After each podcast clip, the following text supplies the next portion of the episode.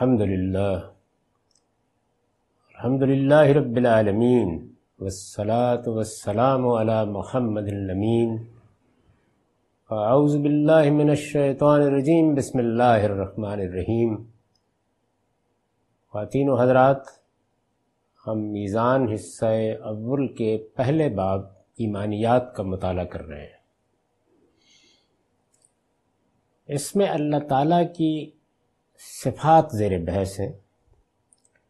بنیادی مقدمہ یہ تھا کہ اللہ تعالیٰ کی ذات کے بارے میں تو ہمارے پاس کوئی ذریعہ نہیں ہے کہ ہم اس کی حقیقت کو سمجھ سکیں۔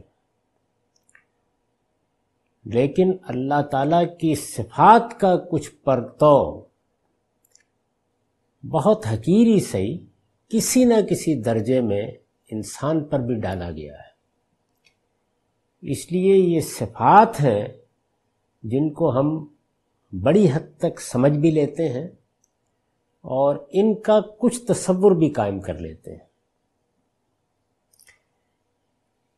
یہ جو صفات کو سمجھنے کا عمل ہے، یہ کیسے ہوتا ہے؟ میں نے اس میں یہ لکھا تھا کہ اس کے لیے یہ ضروری ہے کہ انسان اپنی عقل کو بیدار رکھے اور وہی الہی کی رہنمائی میں انفس و آفاق کے اندر خدا کی آیات پر غور کرے۔ یعنی طریقہ کیا ہے؟ پہلی چیز یہ کہ عقل بیدار ہو۔ یعنی اتنا تو واضح ہو گیا کہ صفات الہی کو ہم کسی حد تک سمجھ سکتے ہیں۔ لیکن کیا محض عقل سے سمجھ سکتے ہیں؟ کیا محض تجربے اور مشاہدے کی بنا پر کوئی رائے قائم کر سکتے ہیں؟ نہیں، عقل کو بیدار کرنا ہوگا اور وہی الہی کی رہنمائی میں سمجھنا ہوگا۔ اور کیسے سمجھنا ہوگا؟ کہ انفس و آفاق میں اللہ تعالیٰ کی جن آیات کا، جن نشانیوں کا ظہور ہوا ہے، وہ کیا بتا رہی ہیں؟ قرآن مجید ان کی طرف توجہ بھی دلائے گا، ان سے استمبات بھی کرے گا ان سے جن صفات کا شعور پیدا ہوتا ہے، ان کو الفاظ بھی دے گا۔ تو یہاں سب چیزیں مل کر ہمارے سامنے ایک چیز کو واضح کریں گی۔ اس کے بعد ہم یہاں تک پہنچے تھے کہ قرآن نے اپنے مخاطبین کو اسی بنا پر، اسی بنا پر یعنی اب چونکہ اللہ تعالیٰ کی صفات کی معرفت کے لیے، ذات کی معرفت، وہ تو اس سے آگے کچھ نہیں ہے کہ وہ ہے۔ لیکن صفات کی معرفت کے لیے وہ مخاطبین کو اسی بنا پر، چونکہ وہ سمجھ میں ہی ایسے آنی ہے بار بار تعقل، تفکر اور تذکر کی دعوت دی۔ ہے قرآن نے اپنے مخاطبین کو اسی بنا پر بار بار تعقل، تفکر اور تذکر کی دعوت دی ہے۔ یہ اب تین اصطلاحات ہو گئیں۔ تعقل، تفکر اور تذکر۔ استاذ امام امین حسن اصلاحی نے ان تعبیرات کی وضاحت فرمائی ہے، وہ لکھتے ہیں۔ یعنی یہ وہ جگہ ہے جس کے بعد استاذ امام کے اس اقتباس کو ہم نے پڑھنا بھی ہے اور سمجھنا بھی ہے۔ وہ لکھتے ہیں، تاکل کا منشا یہ ہوتا ہے۔ پہلی تعبیر کیا تھی؟ تاکل۔ تاکل کا منشا یہ ہوتا ہے کہ آدمی زندگی کے معاملات میں محض جذبات خواہشات جذبات، شہوات اور خواہشات کو اپنا رہنما نہ بنا لے۔ یعنی انسان ہے، تو انسان کے اندر صرف چیزوں کو مجرد رکھ کر غور و فکر کرنے ہی کا معاملہ نہیں ہوتا، انسان میں اور بھی بہت کچھ ہے۔ جذبات ہیں، ابل پڑتے ہیں۔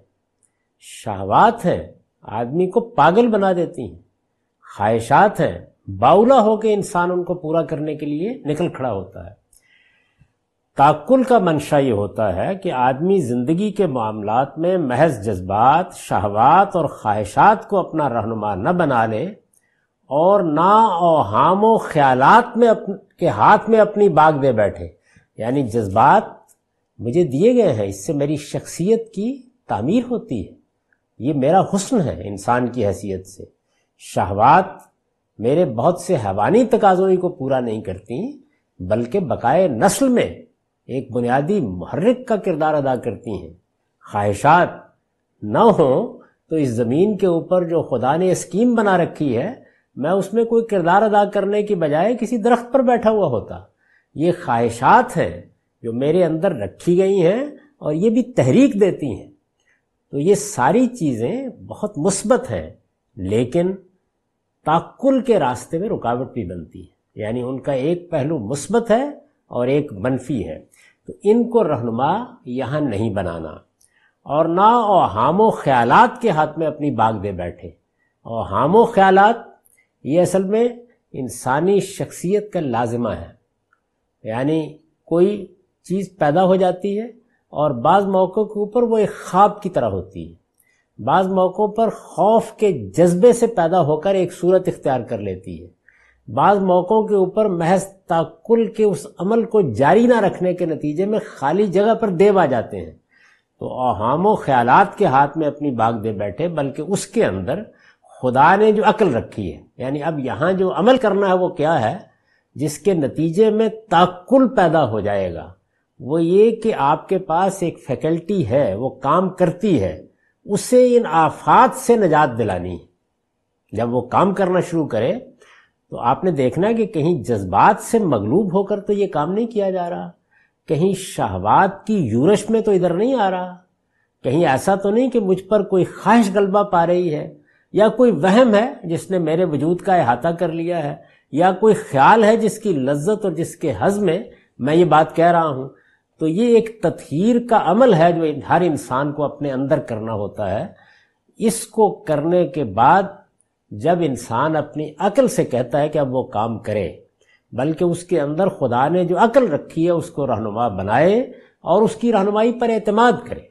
یعنی یہ صحیح ہے کہ یہ آفات عقل کو لاحق ہے لیکن انسان کے اندر جو ارادہ ہے، وہ اتنی بڑی اللہ کی نعمت ہے کہ وہ اگر اس کو صحیح استعمال کرے، تو وہ ان تمام آفات سے عقل کو پاک کر کے، ان کی آمیزش سے عقل کو پاک کر کے صحیح راستے پر کام کرنے پہ لگا سکتا ہے۔ چنانچہ پھر وہ اس کی رہنمائی پہ اعتماد کرتا ہے۔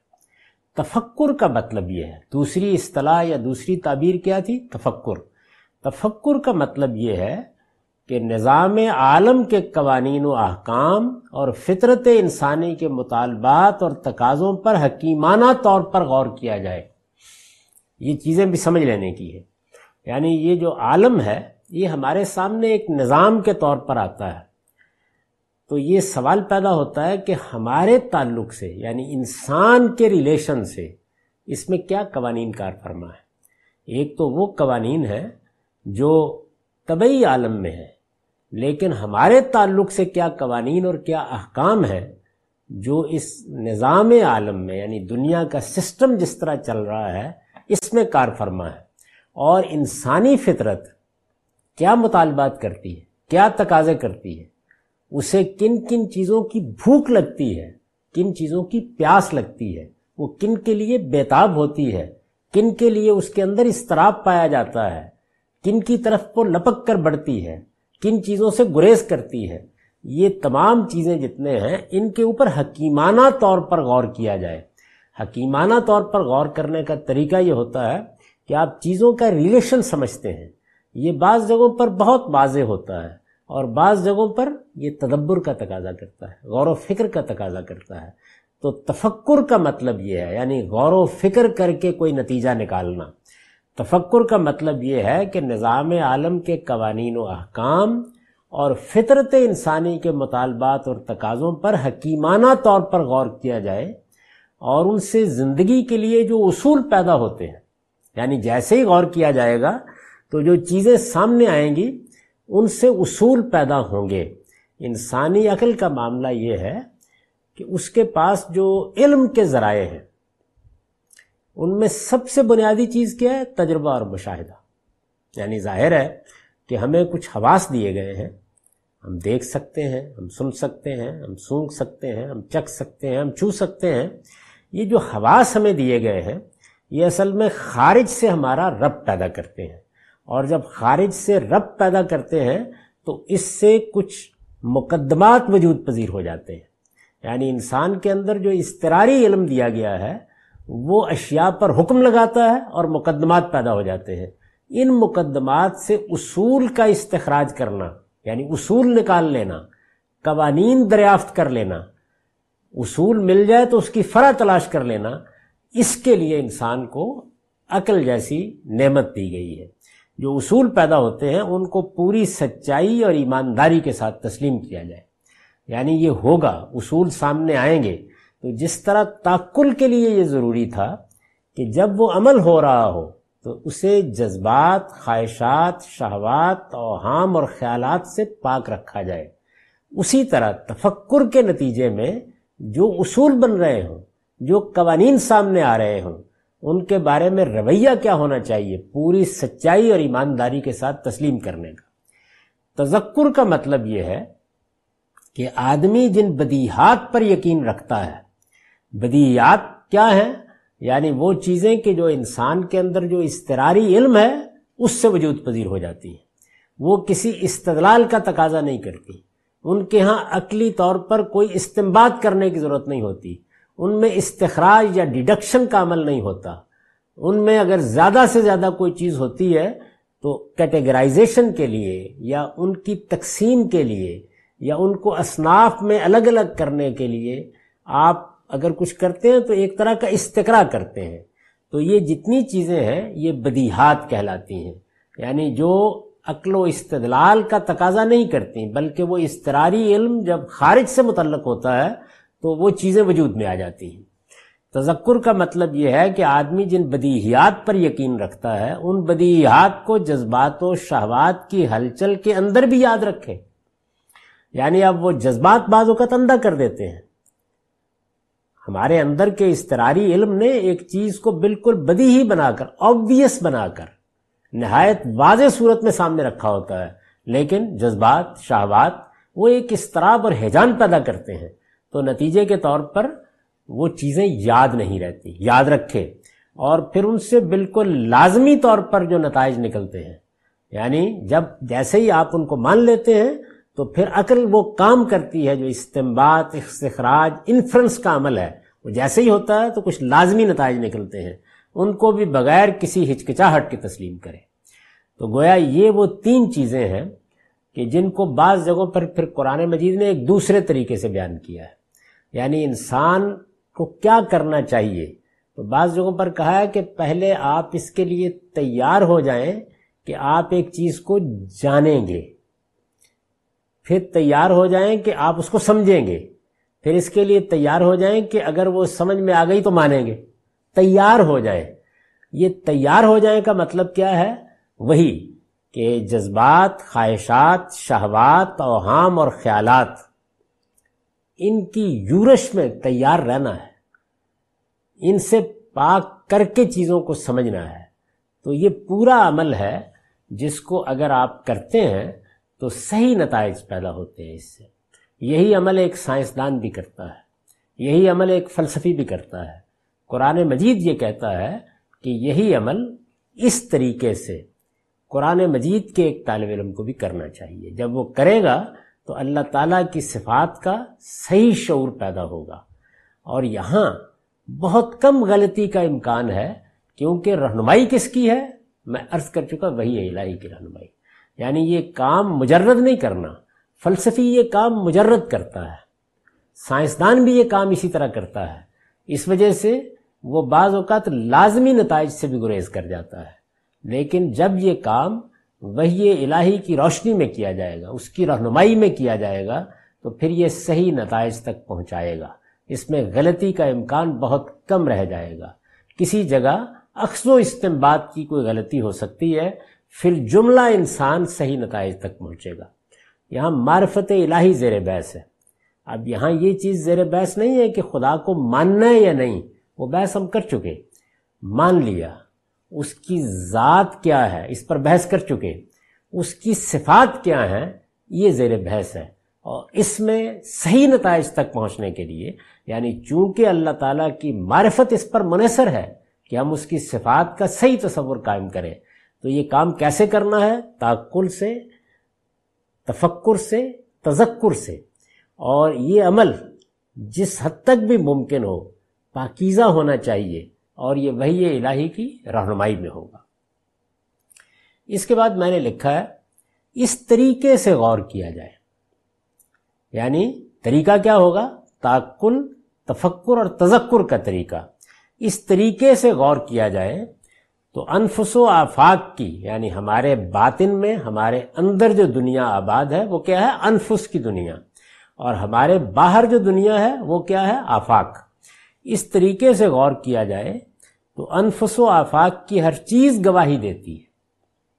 یعنی اگر جو کچھ ہم کو استراری علم دے کر اللہ تعالیٰ نے بھیجا ہے، اس استراری علم کا جو بدی ہی تعلق اشیاء سے پیدا ہوتا ہے اور اس سے جو بدیہیات وجود میں آتی ہیں یعنی آبویس چیزیں وجود میں آتی ہیں، اور پھر اس سے عقل استخراج کر کے استمباد کر کے جو نتائج نکالتی ہے اگر ان چیزوں کو زیر بحث لا کر یہی طریقہ اختیار کیا جائے، تو انفس و آفاق کی ہر چیز گواہی دیتی ہے۔ کس بات کی گواہی دیتی ہے؟ اس بات کی گواہی دیتی ہے کہ خدا محض علت العلل اور واجب الوجود نہیں ہے۔ یہ جو تعبیرات ہیں، یہ سائنس فلسفے دونوں میں استعمال ہوتی۔ علت العلل ہے مطلب یہ ہے کہ ہم نے دیکھا کہ ایک چیز کا باعث ایک چیز بن رہی ہے، پھر اس چیز کا باعث فلاں چیز بن رہی ہے۔ ایک لامتناہی سلسلے میں چلے گئے تو آخر میں یہ خیال ہوا کہ پھر سب چیزوں کی بھی کوئی علت ہونی چاہیے۔ تو ہم نے ایک علت العلل کو مان لیا یعنی ایک فرسٹ کاز کو مان لیا۔ تو خدا، قرآن کا خدا، وہ محض علت العلل نہیں ہے۔ یعنی وہاں تو یہ ہے کہ وہ ابتدا میں تحریک دینے کے بعد خاموش بیٹھ جائے گا۔ تب بھی علت العلل کا تقاضا پورا ہو جائے گا۔ واجب الوجود یعنی مطلب یہ ہے کہ جس کو مانے بغیر بات آگے نہیں بڑھ سکتی۔ تو محض اتنی سی بات نہیں ہے کہ جس سے سلسلہ علت و معلول شروع ہوا اور جو ہر حال میں تھا اور ہے اور رہے گا۔ یعنی علت العلل اور واجب الوجود کی آگے تشریح کی ہے کہ محض علت العلل ماننے کا مطلب کیا ہے، محض فرسٹ کاز ماننے کا مطلب کیا ہے کہ یہ جو کازیشن کا پورا عمل ہے، ایک چیز کا سبب ایک چیز بن رہی ہے، پھر دوسری بن رہی ہے، پھر تیسری بن رہی ہے، تو علت العلم ماننے کا مطلب یہ ہے کہ یہ علت و معلول کا سلسلہ کسی علت سے شروع ہوا ہے۔ وہ گویا پہلی علت ہے۔ اور واجب الوجود ہونے کا مطلب یہ ہے کہ وہ ہر حال میں تھا اور ہے اور رہے گا۔ یعنی اس کا وجود ممکن نہیں ہے کہ ہو گیا تو ہو گیا۔ تھا یا نہیں تھا، ہے یا نہیں ہے، رہے گا یا نہیں رہے گا، وہ ان امکانات کے ساتھ مانا جائے گا۔ نہیں، وہ ہر حال میں تھا اور ہے اور رہے گا۔ تو یہ دونوں باتیں ہی محض نہیں ہیں جو قرآن ہم سے منواتا ہے۔ قرآن جس خدا کا تصور پیش کرتا ہے، وہ صرف اتنی بات نہیں ہے۔ اس جملے کو پھر سنیے۔ اس طریقے سے غور کیا جائے تو انفس و آفاق کی ہر چیز گواہی دیتی ہے کہ خدا محض علت العلل اور واجب الوجود نہیں ہے، محض یعنی وہ علت العلل بھی ہے، واجب الوجود بھی ہے، لیکن محض علت العلل اور واجب الوجود نہیں ہے کہ جس سے سلسلہ علت و معلول شروع ہوا اور جو ہر حال میں تھا اور ہے اور رہے گا۔ فلسفے میں بحث یہیں تک ختم ہو جاتی ہے۔ بلکہ ایک ایسی صاحب ارادہ و ادراک ہستی ہے۔ یعنی قرآن مجید ہم کو یہ بتاتا ہے، اور جب اس کی رہنمائی میں ہم انفس و آفاق پر غور کرتے ہیں، اور جب یہ عمل تعقل، تفکر اور تذکر کے مراحل سے گزرتا ہے، تو ہر چیز گواہی دیتی ہے۔ کس بات کی گواہی دیتی ہے؟ کہ محض اتنی سی بات نہیں ہے کہ ہم نے ایک علت العلل دریافت کر لی ہے۔ محض اتنی سی بات نہیں ہے کہ ایک ہستی کو ماننا ناگزیر ہو گیا ہے، واجب الوجود ہے۔ نہیں، بلکہ ایک ایسی صاحب ارادہ و ادراک ہستی ہے جو تمام اعلی صفات کی حامل۔ یعنی قرآن مجید کا تصور یہ ہے۔ یہاں یوں نہیں ہے کہ آپ نے ذات بہت کی حیثیت سے ایک ہستی کو مان لیا ہے محض۔ نہیں، وہ صاحب ارادہ ہے، صاحب ادراک ہے اور تمام اعلی صفات کی حامل ہستی۔ ہے یہ آگے اب واضح ہوگا کہ یہ ساری بات کن تفصیلات کے ساتھ اللہ کی کتاب میں بیان ہوئی ہے۔ ہم یہاں اس کی وضاحت کریں گے۔ پہلی بات، مادہ ارادے سے خالی ہے۔ یعنی ہمارے سامنے دو چیزیں آتی ہیں۔ میں نے اس سے پہلے بھی عرض کیا کہ جن چیزوں سے مجھے سابقہ پیش آتا ہے، وہ یا میرے مشاہدے میں آئیں گی یا تجربے میں آئیں گی۔ اب میں اس پہ بحث نہیں کرتا کہ ایک چیز ہمارے ماضی میں تجربے اور مشاہدے میں آئی۔ وہاں پہ تاریخی استدلال زیر بحث آتا ہے۔ جو چیزیں ہمیشہ سے انسان کے تجربے اور مشاہدے میں آ رہی ہیں، وہ بنیادی طور پر کیا ہیں؟ وہ دو ہیں۔ ایک نفس، ایک مادہ۔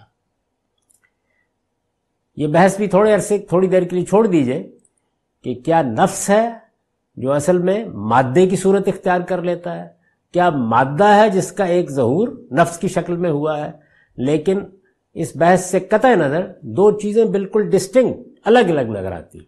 ان کی حقیقت اس وقت زیر بحث نہیں۔ تو مادہ میٹر ارادے سے خالی ہے۔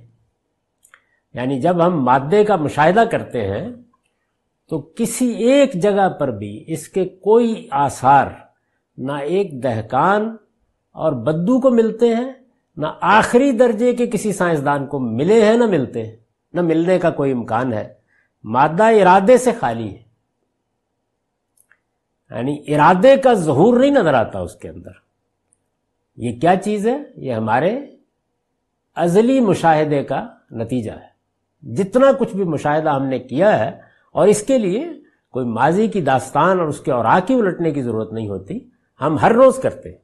سائنسدان بھی کر رہے ہیں، عامی بھی کر رہے ہیں۔ عامی و عارف سب اس حقیقت کو اپنے مشاہدے میں پاتے ہیں۔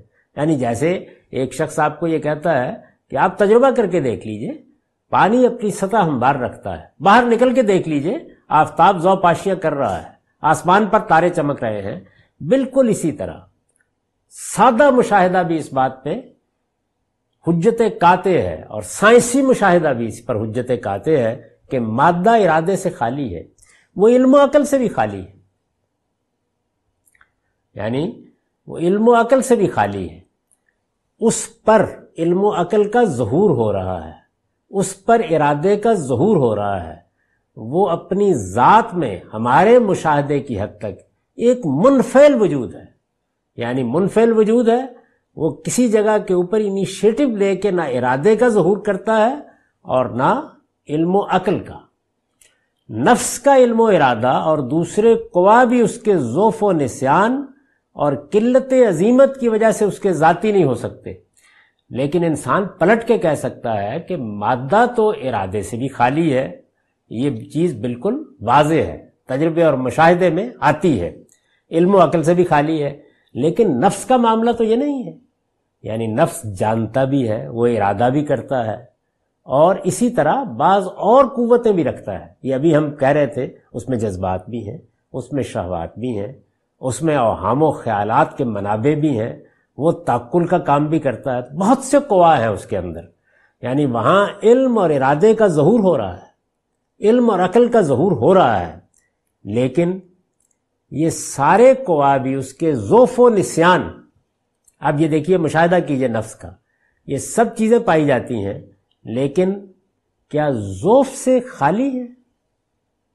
ہر ہر انسان کا مشاہدہ بتاتا ہے کہ تقابل میں ہم کسی کو زیادہ کبھی تو مان سکتے ہیں، لیکن اگر بحثیت مجموعی دیکھا جائے تو ہر جگہ یہ ارادہ بھی، یہ علم بھی اور یہ تمام قوا بھی اپنے اندر کوئی نہ کوئی ذوف رکھتے ہیں۔ اچھا نسیان بھی رکھتے ہیں۔ یعنی یوں نہیں ہے کہ یہ قوا ہر موقع کے اوپر یکساں حالت میں رہتے ہیں۔ بڑی نعمت ہے حافظہ، لیکن نسان لاحق بڑی نعمت ہے کہ انسان اپنے ماضی کے علم کو ساتھ لے کے چلتا ہے، لیکن نسان لاحق ہے۔ اور قلت عظیمت یعنی صرف اتنا ہی نہیں ہے کہ ذوف پایا جاتا ہے، صرف اتنا ہی نہیں کہ چیزیں نسان میں چلی جاتی ہیں، بھلا دیتا ہے انسان ان کو۔ بلکہ اس سے آگے بڑھ کر وہ جو ارادے کے ظہور پذیر ہونے کی قوت ہے یعنی عظیمت، اس میں بھی جگہ جگہ قلت کا ظہور ہوتا ہے۔ روز ہم مشاہدہ کرتے ہیں کہ ایک انسان صحیح علم سے جان لیتا ہے کہ اس کو سگریٹ نہیں پینا، نشہ نہیں کرنا، صحیح علم سے جان لیتا ہے۔ اس سے آپ خالص علم کی بحث کریں تو وہ اس بات کو بغیر تردد کے مانے گا۔ اس کے بعد وہ ارادہ بھی رکھتا ہے کہ میں اس کو چھوڑ دوں گا۔ چھوڑنا چاہتا ہے۔ یہ چھوڑنے کا ارادہ کر لیتا ہے، لیکن پھر کیا ہوتا ہے؟ قلت عظیمت یعنی چند قدم چلتا ہے اور ڈھہ جاتا ہے۔ تو ہمارے قوا میں ذوف ہے، نسیان ہے اور قلت عظیمت ہے۔ تو اس کا مطلب یہ ہے کہ نہ یہ علم میرا ذاتی ہے، نہ یہ ارادہ میرا ذاتی ہے۔ اور نہ یہ عظیمت میری ذاتی ہے، کچھ بھی ذاتی نہیں۔ یعنی یہ کسی کا دیا ہوا ہے اور اس نے تھوڑا سا دیا ہے۔ کسی کا دیا ہوا ہے اور یہ وہ ما اتی تم من العلم اللہ کلیلہ کا مسداق ہے۔ اس سے زیادہ کچھ نہیں۔ تو انسان کے ہاں جو نفس ہے، بڑی غیر معمولی چیز یعنی اپنا شعور رکھتا ہے۔ آپ اس کی ترک تازیاں دیکھیے۔ آپ اس کے اور کرشمے دیکھیے۔ آپ اس کی شانوں کا ظہور دیکھیے۔ یعنی انفرادی شخصیات میں دیکھیے، صلاحیتوں میں دیکھیے، تہذیبوں کی تشکیل میں دیکھیے، تاریخ کے ادراک میں دیکھیے، علوم کی تدوین میں دیکھیے، سائنسی اکتشافات میں دیکھیے۔ تو بظاہر بڑی مروب کن صورتحال ہے، لیکن اندر اتر کے تجزیہ کیجیے اس علم کا اور اس ارادے کا۔ تو صاف معلوم ہو جائے گا کہ اس میں ذوف بھی ہے، نسیان بھی ہے اور قلت عظیمت بھی چنانچہ، ان میں سے کوئی چیز بھی ذاتی نہیں ہو سکتی۔ کیونکہ اگر یہ ذاتی ہے یعنی میں اس ارادے کا خالق ہوں، تو میں اس میں ذوف کیوں گوارا کروں گا؟ میں اس ارادے اور علم کا خالق ہوں، تو اس میں نسیان کیوں پیدا ہونے دوں گا؟ یعنی میں تو جب میں خود خالق ہوں، تو کامل ترین چیز کی تخلیق کروں گا۔ تو اس کا مطلب کیا ہے کہ یہ سب کے سب ذاتی نہیں ہو سکتے۔ لیکن دونوں سے ایسے غیر معمولی فوائد اور عجیب و غریب تغیرات پیدا ہوتے ہیں۔ دونوں سے کیا مراد؟ مادے سے بھی اور نفس سے یعنی آپ یہ دیکھیے کہ ہم نے مادے کی تحلیل کی تو معلوم ہے ارادے سے خالی ہے، علم و عقل سے بھی خالی ہے۔ اس میں دو رائے نہیں ہو سکتی۔ نفس کی تحلیل کی تو علم بھی تھا، ارادہ بھی تھا، لیکن یہ واضح ہو گیا کہ ذاتی نہیں ہو سکتا۔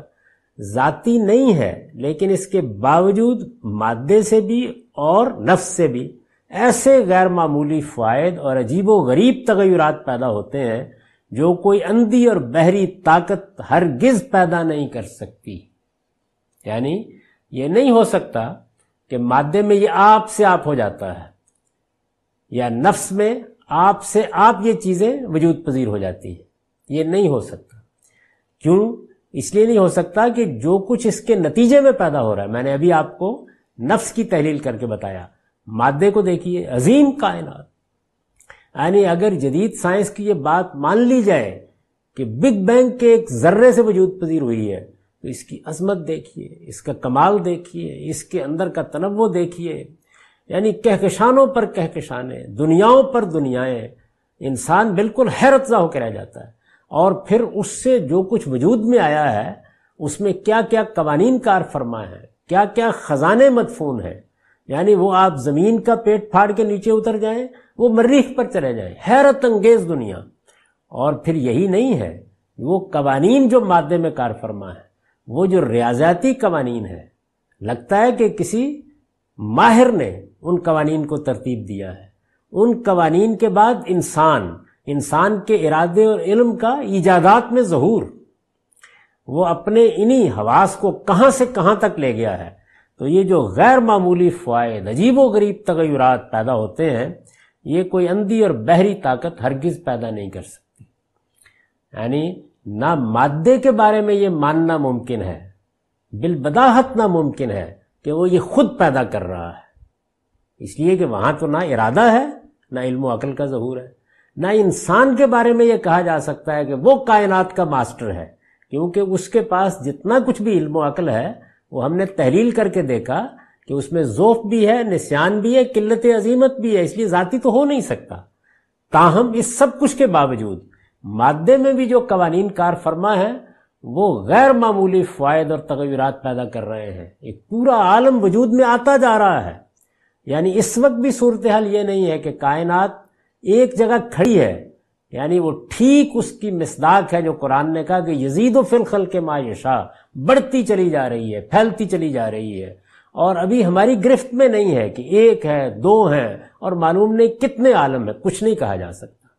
تو ایک طرف وہ تغیرات اور فوائد ہیں جو اس عظمت سے ظہور پذیر ہو رہے ہیں، اور دوسری جانب اس میں مخلوقات ہیں۔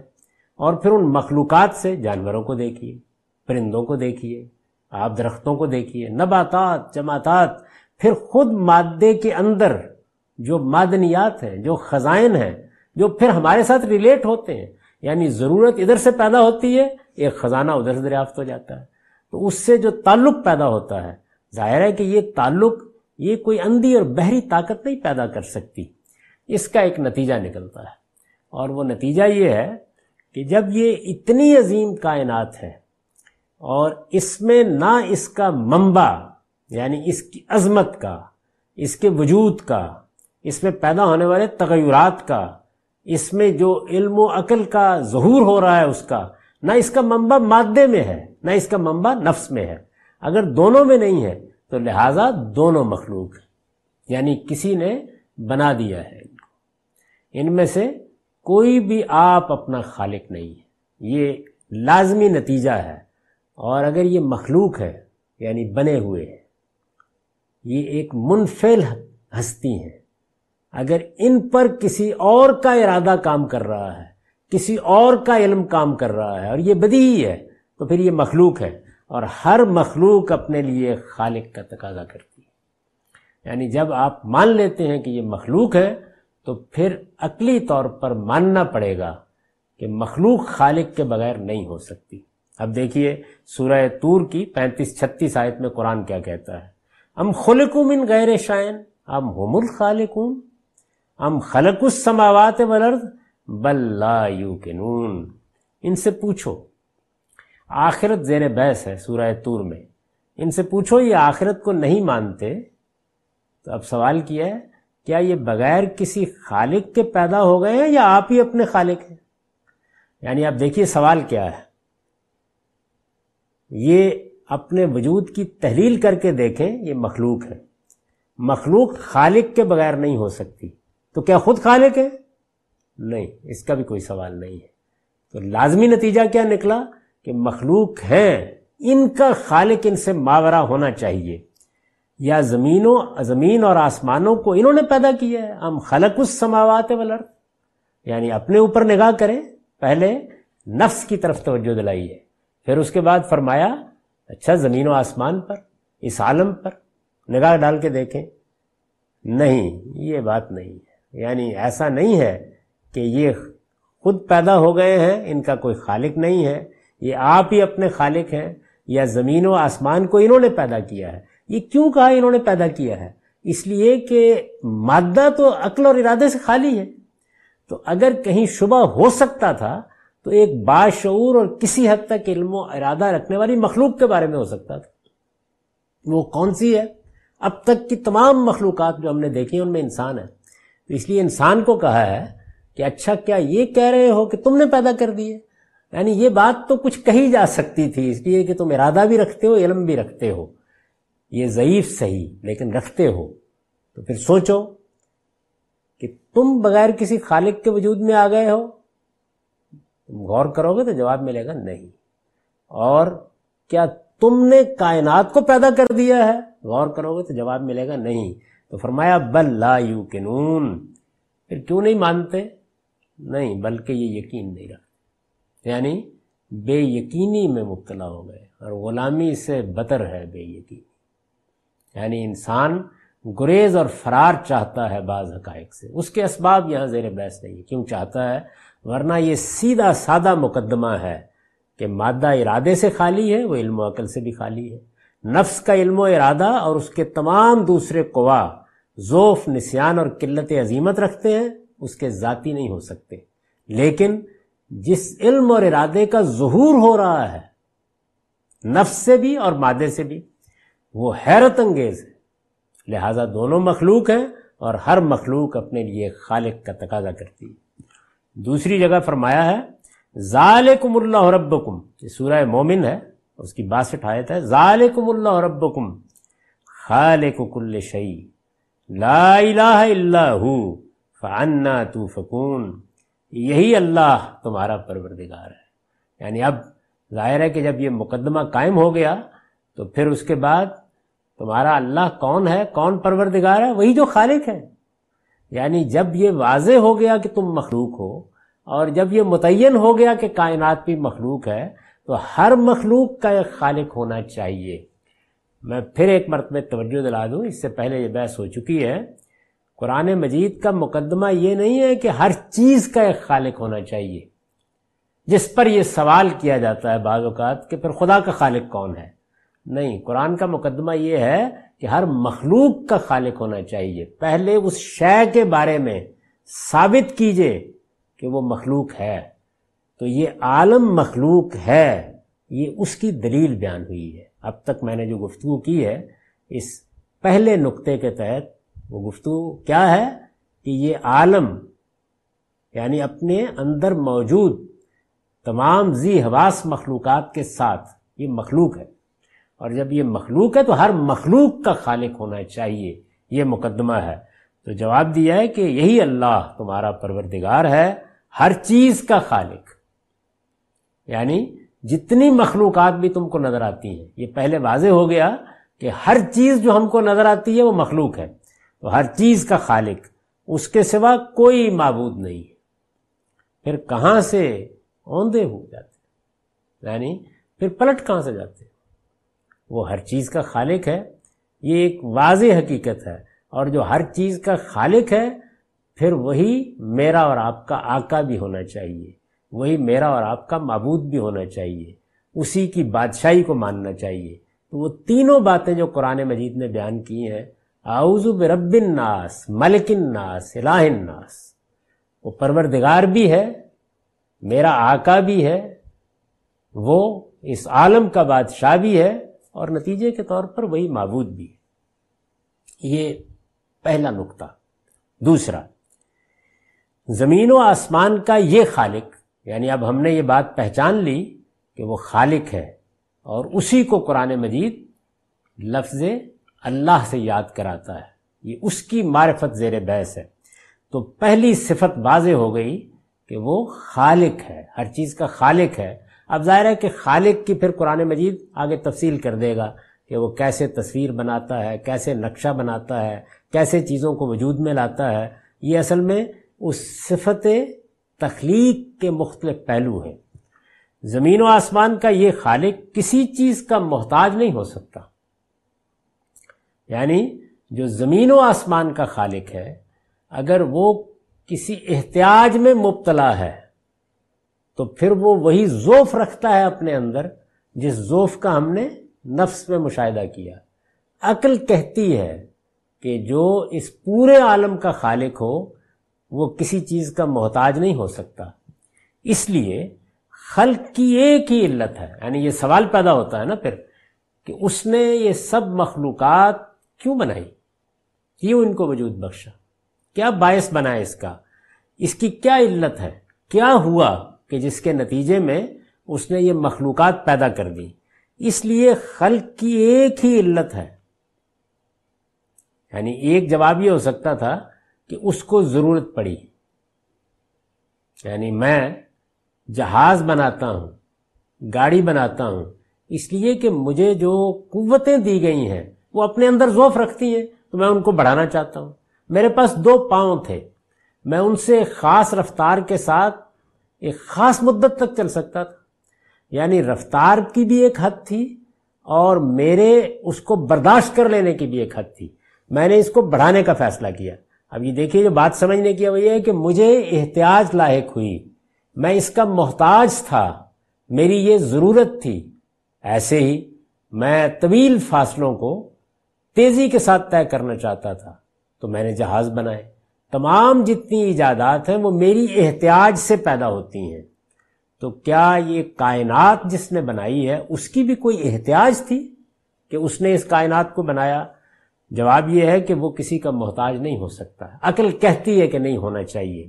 اس لیے خلق کی ایک ہی علت ہے۔ یعنی پھر کیوں بنایا؟ کیا وجہ ہے؟ وہ کیا ہے اور وہ اس کا ارادہ رحمت ہے۔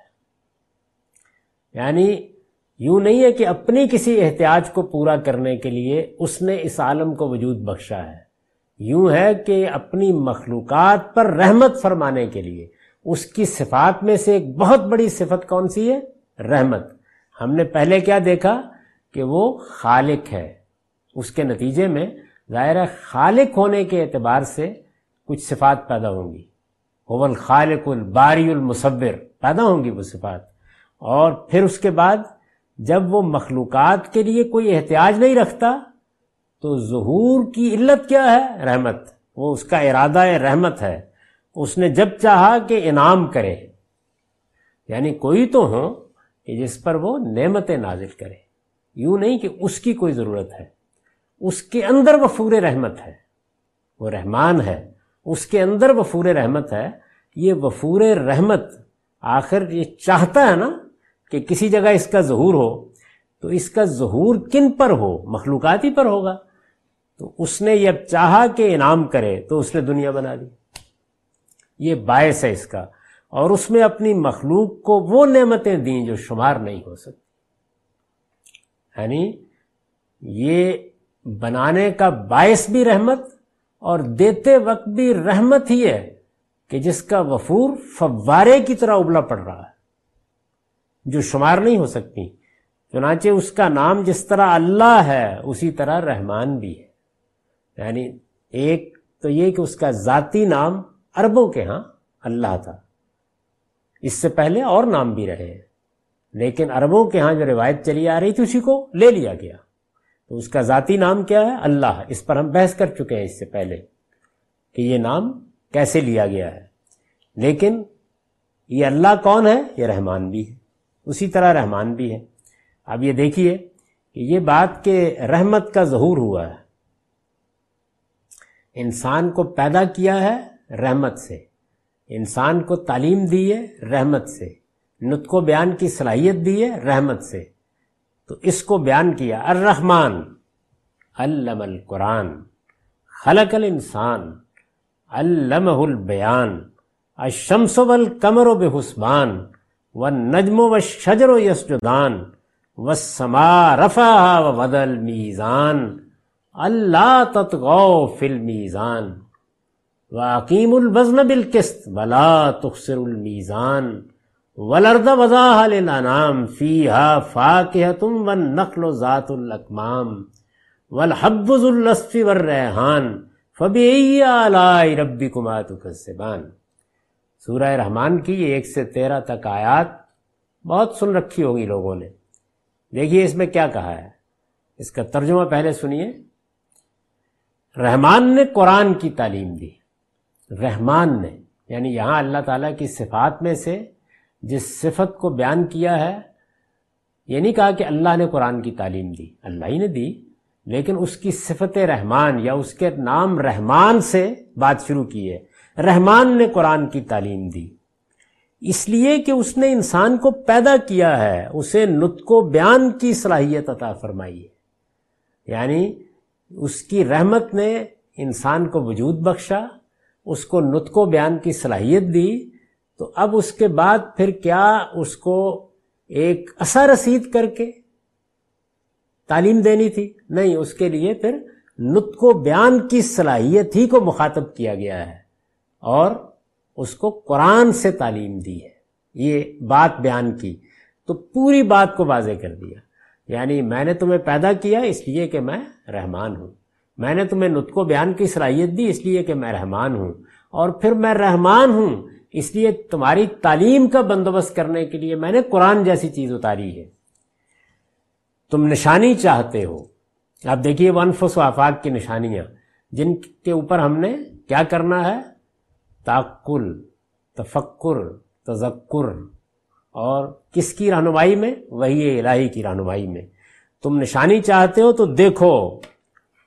اب فرمایا، سورج اور چاند ایک حساب سے گردش میں۔ دیکھیے، اب انفس و افاق کی نشانیوں کی طرف توجہ دلائی جا رہی ہے۔ اور تارے اور درخت سب سجدہ ریز ہیں۔ سجدہ ریز ہیں؟ یہ تعبیر ہے اس بات کی کہ سب خدا کے قانون کی پابندی کر رہے ہیں۔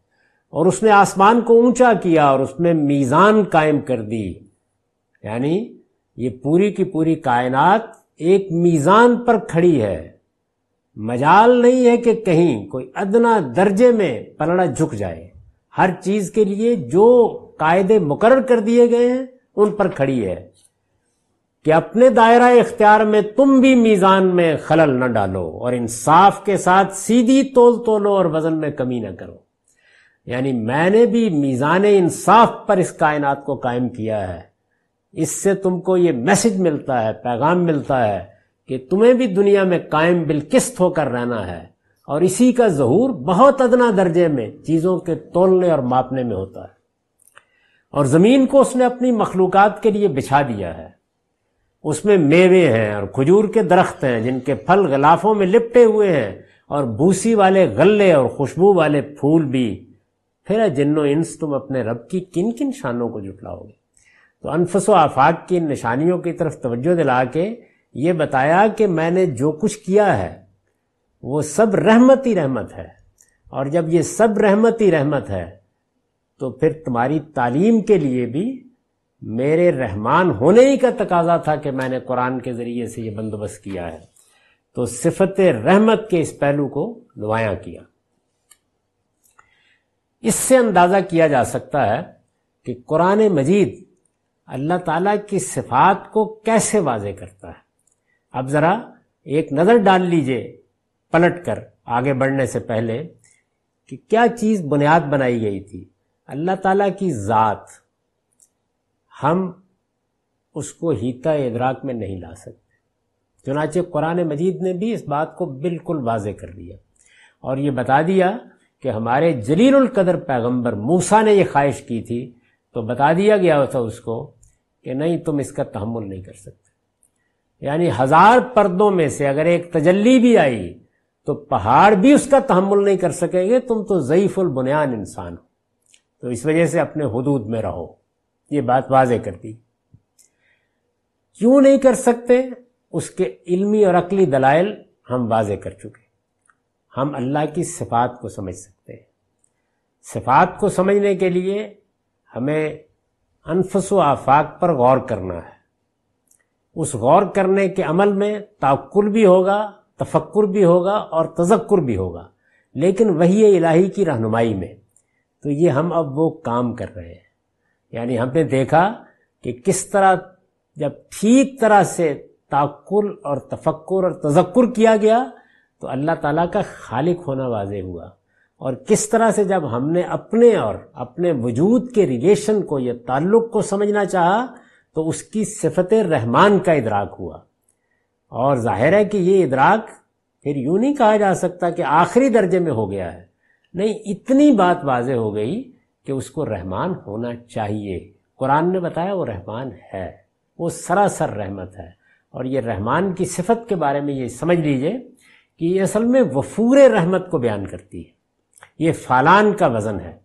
یہ جو رحمان کے ساتھ ایک لفظ رحیم بولا جاتا ہے، تو اس کو اگر آپ میری تفسیر میں دیکھیں گے یا استاذ امام کی تفسیر میں دیکھیں گے، تفصیل سے بحث کر کے ہم نے بتایا ہے کہ اس کے اندر جوش حیجان اور وفور ہے اور رحیم میں دوام، استمرار اور مدابمت ہے۔ یعنی ایک چیز کنٹینیوٹی کو بیان کرتی ہے اور ایک چیز اس کے فوارے کی طرح ابل پڑنے کو بیان کرتی ہے۔